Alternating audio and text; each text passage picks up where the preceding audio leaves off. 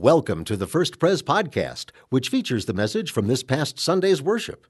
If you'd like to worship with us in person, our services are Sunday mornings at 8:20, 9:45, and 11:10. You can learn more about First Pres at www.first-pres.org. And open your Bibles, if you would, to Psalm 51, verses 1 through 17. One of those Psalms that you should just take your Bible and kind of bend the spine back. Because you, when you drop your Bible, you hope it opens right here. Psalm 51. Hear now the word of the Lord. Have mercy on me, O God, according to your unfailing love, according to your great compassion. Blot out my transgressions. Wash away all my iniquity and cleanse me from my sin. For I know my transgressions, and my sin is always before me against you. You only have I sinned and done what is evil in your sight, so you are right in your verdict and justified when you judge. Surely I was sinful at birth, sinful from the time my mother conceived me. Yet you desired faithfulness, even in the womb. You taught me wisdom in that secret place. Cleanse me with hyssop, and I will be clean. Wash me, and I will be whiter than snow. Let me hear joy and gladness. Let the bones you have crushed rejoice. Hide your face from my sins and blot out all my iniquity. Create in me a pure heart, O God, and renew a steadfast spirit within me. Do not cast me from your presence or take your Holy Spirit from me. Restore to me the joy of your salvation and grant me a willing spirit to sustain me. Then I will teach transgressors your ways so that sinners will turn back to you. Deliver me from the guilt of bloodshed, O God, you who are God, my Savior. And my tongue will sing of your righteousness. Open my lips, Lord, and my mouth will declare your praise. You do not delight in sacrifice, or I would bring it. You do not take pleasure in burnt offerings. My sacrifice, O God, is a broken spirit, a broken and contrite heart. You, God, will not despise. Lord, help us to hear your word and to know your truth, to seek your salvation and to celebrate your forgiveness. In Jesus' name, amen.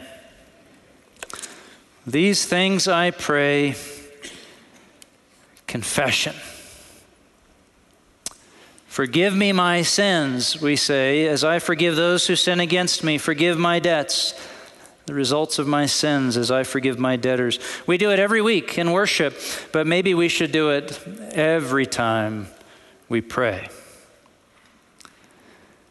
I think one of the chief points of resistance to the Christian faith is sin and confession. People say, Why would I want to live my life under some set of rules handed to me that make me feel guilty? Why would I want to live my life in such a narrow way? Actually, confession widens your life. It's unforgiven sin that restricts things. Imagine uh, having a friend who has a hard time paying his bills. Don't look side to side. Don't look at your. Just imagine. And you try to go out to lunch, and you're walking around through town, and your friend says, Oh, I'm sorry, we can't go in, in there. I haven't paid my bill in there. So, well, how about this place? No, we can't go to that place. Uh, that's a place where I got in a fight with a waiter. We can't go over there. I haven't paid my, my bar tab over there. No, we can't go to that place uh, because I owe them too much. Now, after a little while, you realize hey, you know, life is getting pretty narrow here. Is there anywhere left in town that we can go to lunch? If you don't pay your bill at the cleaners, you run out of places to bring your laundry. Confession actually widens Confession is actually freedom. Confession frees the soul. Confession, we all know, is what? Is good for the soul. It's about keeping short accounts, short accounts with God, short accounts with others. Honest confession nourishes the soul and makes the landscape of your life broad and open and free. We're learning a pattern of prayer to include confession. Four things A, C, T, S. Can we say them together? A is adoration, C is confession. T is thanksgiving, and S is supplication. Four things, four things. Someone asked me in church a couple of weeks ago now about confession. Why do we pray for forgiveness? Why do we have to pray for forgiveness, Pastor? My first thought was, well, it's in the Lord's Prayer. I mean, Jesus, his disciples asked him, How do you pray? And Jesus said, Well, you say these various things, and, then, and you say, Lord, forgive me my debts as I forgive my debtors. I mean, Jesus said that's what you do, so you can't blame me for that one, right? I mean, that's, that's, and of course, uh, she wasn't trying to blame me. She wasn't mad at all. And actually, it was, it was a little while later, after I'd answered her question, that I started to think about how good a question that is. Why do we confess? Why do we ask forgiveness for our sins? We believe that we are forgiven in Christ. We believe our sins are forgiven in Jesus Christ. Do you know that? In Him, says in Ephesians 1, we have redemption through His blood, forgiveness of sins in accordance with the riches of God's grace. In Christ, your sins are forgiven, they, they are gone. There is new life in Christ. His sacrifice on the cross was enough to pay the penalty for all your sins, past and present and future. That is over. That, that is finished. That part of the story is done. If you are in Christ, you are forgiven. Hallelujah. Amen. Right? So if we are forgiven in Jesus Christ, why am I asking to be forgiven of my sins? You see? It's actually a very good question. And the answer is in our continuing work, the ongoing work of growing more and more into the free child of God you were always meant to be.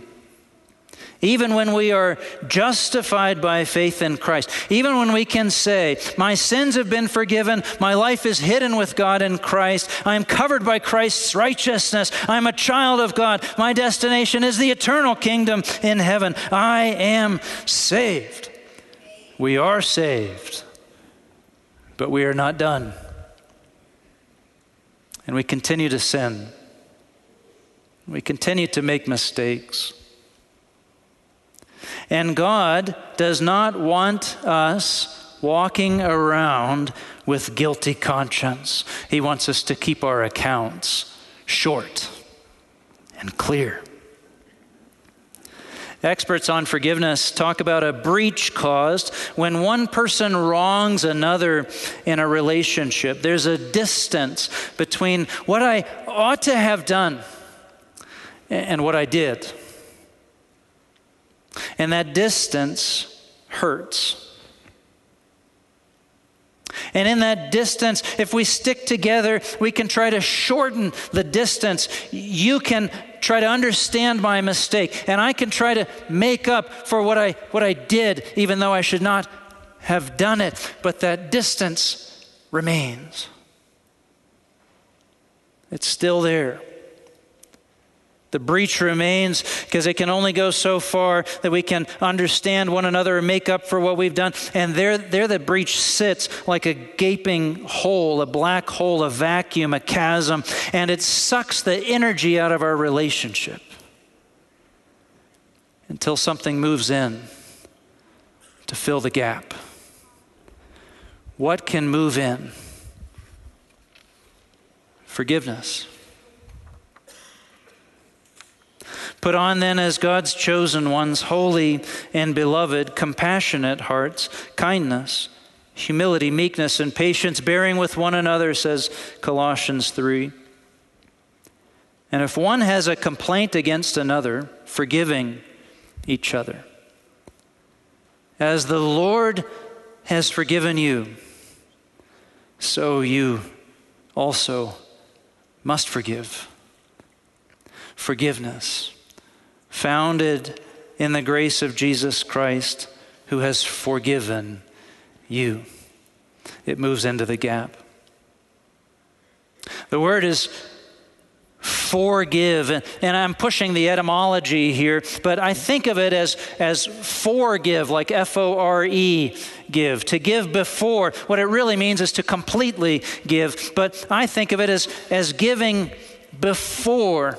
I'm going to give before you deserve it, you see. I'm giving completely, fully of myself. I'm giving to pour into that gap, that gap between what should have been and what actually was. I'm giving completely into that before you deserve it or earn it or do anything to merit what I'm going to sacrificially do to make up this breach. I'm going to forgive, you see.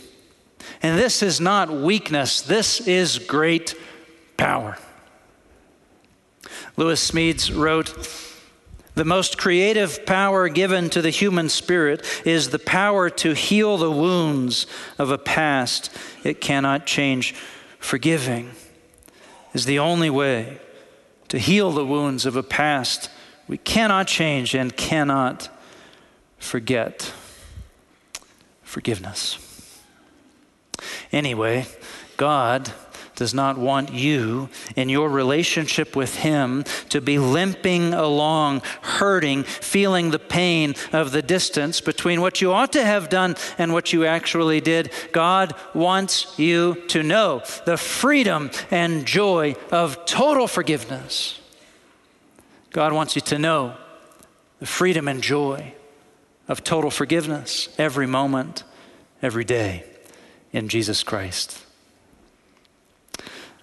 Psalm 51 is David's open confession.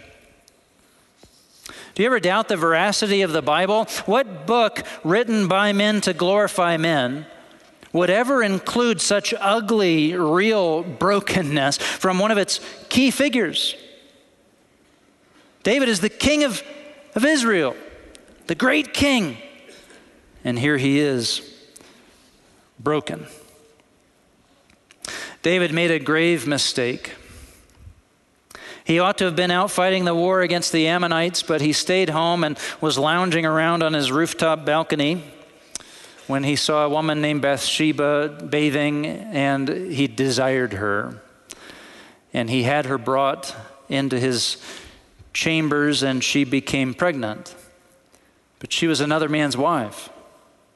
Her husband Uriah was out fighting the war. To cover his crime, David had, Uriah brought back into town, but Uriah refused to take comfort at home with his wife out of fidelity to his fellow soldiers who were still out in the field. So the cover up, it failed. David then had Uriah sent back to the worst part of the battle to guarantee Uriah died in battle, which he did.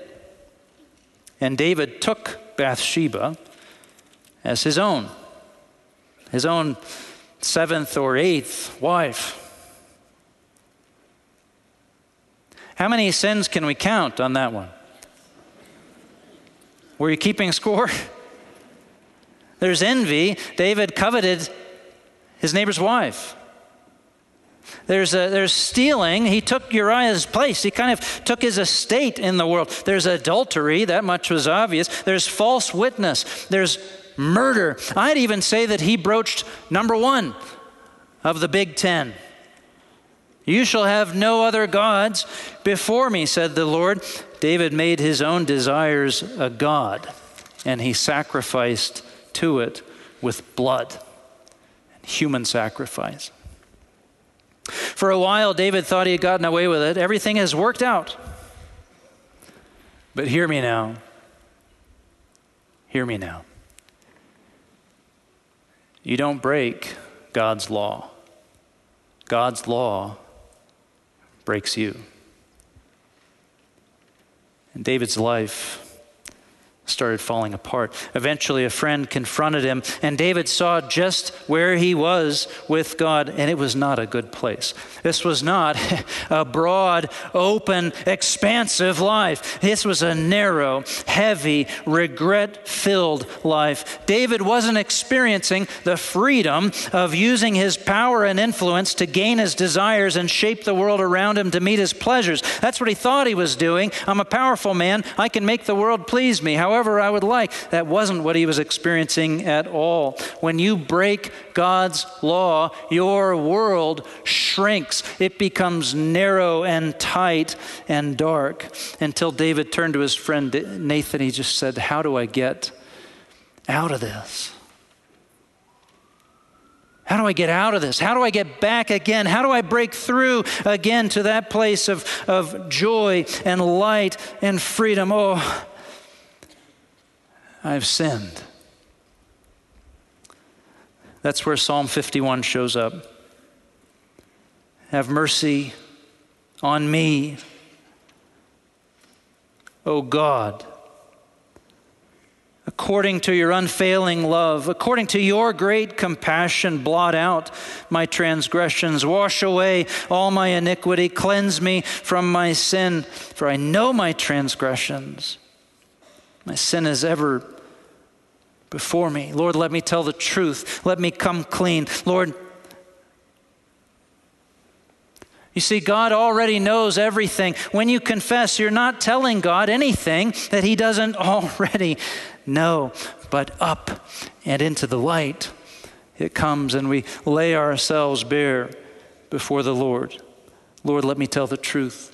In verse 4, David says, Against you and you only have I sinned and done what is evil in your sight?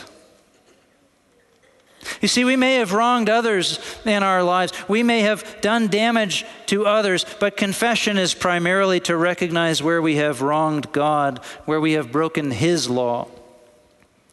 David, David wronged Bathsheba. David wronged the people and nation of Israel. David wronged Uriah.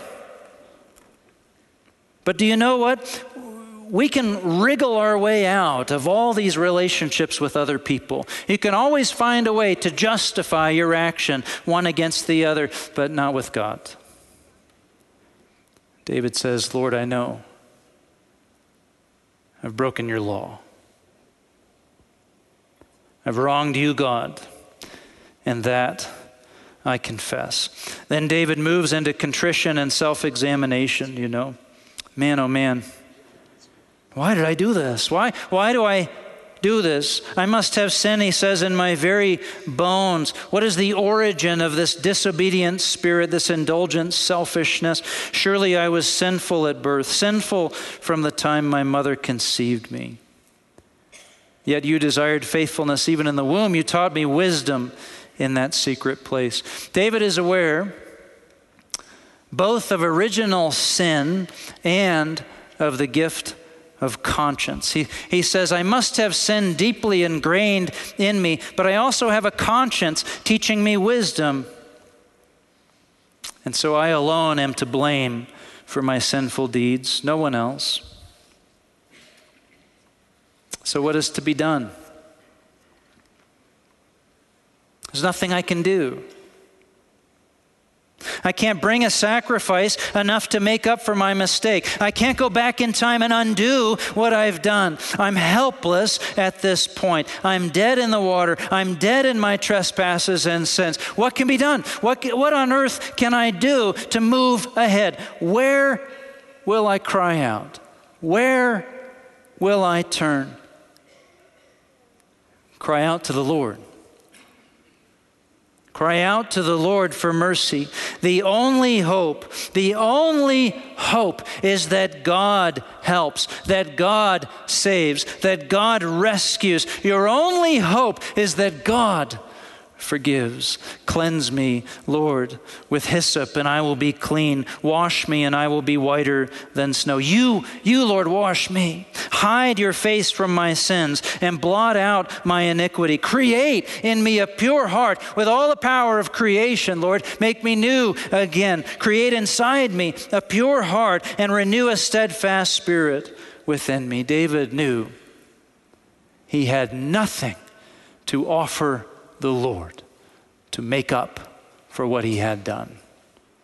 His only hope, his only hope was that God is a God who saves, that God is a God who forgives. Deliver me from the guilt of bloodshed, O God, you who are God, my Savior, and my tongue will sing of your righteousness. Friends, do you know our only hope is the character of God? And whether He is a God who saves. But do you know the good news? That's just who God is. God forgives. God makes up the gap. God won't allow us to wander away in darkness and sin. He won't allow us to carry the burdens of the brokenness. He moves in. God covers the breach. We're helpless. We're dead in the water unless there is something in the character of God that saves and redeems when there's no merit for salvation, no cause for redemption, and that's just who God is. He moves into the breach. He sends his son, Jesus Christ, to die for you and for me he himself bore our sins in his body on the cross so that we might die to sins and live for righteousness. By his wounds, you have been healed. So, what do we get? What's ours? What do we get when we claim, when we confess our sins before God? What do we receive when we claim the forgiveness made possible in Jesus Christ? What do we get? we get to sing. We get to sing of the joy of salvation. We get a renewed spirit within us. We get the gladness. That's what we get. That's what God wants us to receive. Why? Would you be slow to confess? I don't know if any of you have ever done anything wrong. I imagine not, just looking at you. you know that feeling when you come into church and you think, these people haven't done anything wrong. They're, they're perfect. But I have. I, I made a mistake once when I was very young.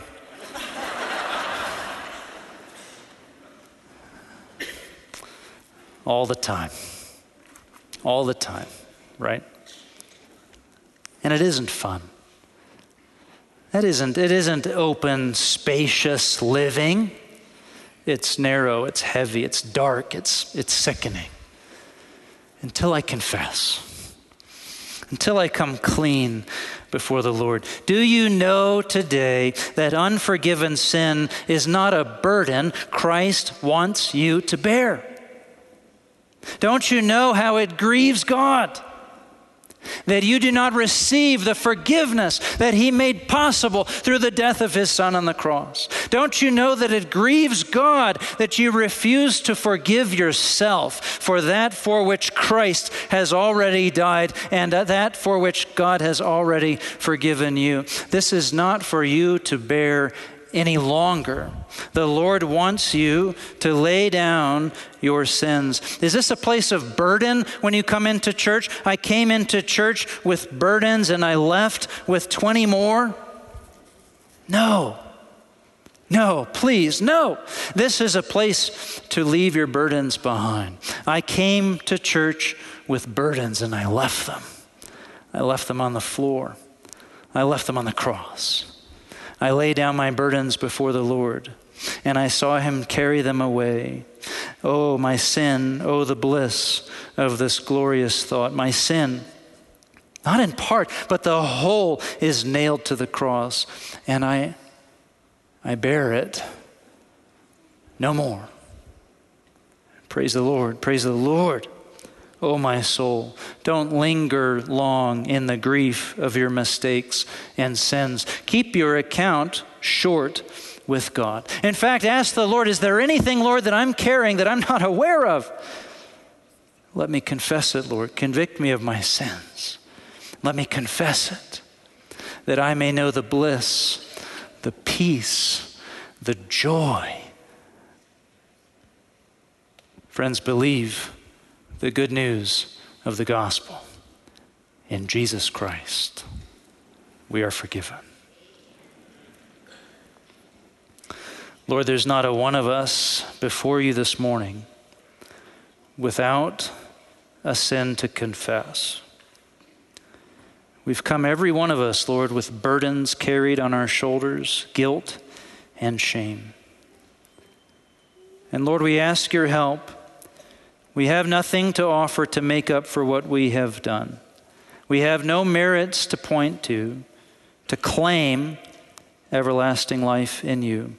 But Lord, we confess and we cry out for mercy, not on the basis of who we are or what we have done, but on the basis of who you are, Lord, and what you have done through Jesus Christ, our Lord and Savior. We cry out to you in his name and ask, Lord, that you would give us the courage to show you our sins, to come clean, and that we might know the bliss, the peace, and the joy of everlasting life. In Jesus' name, amen. Thanks for listening to our First Pres podcast. For more information, you can visit us online at first-pres.org.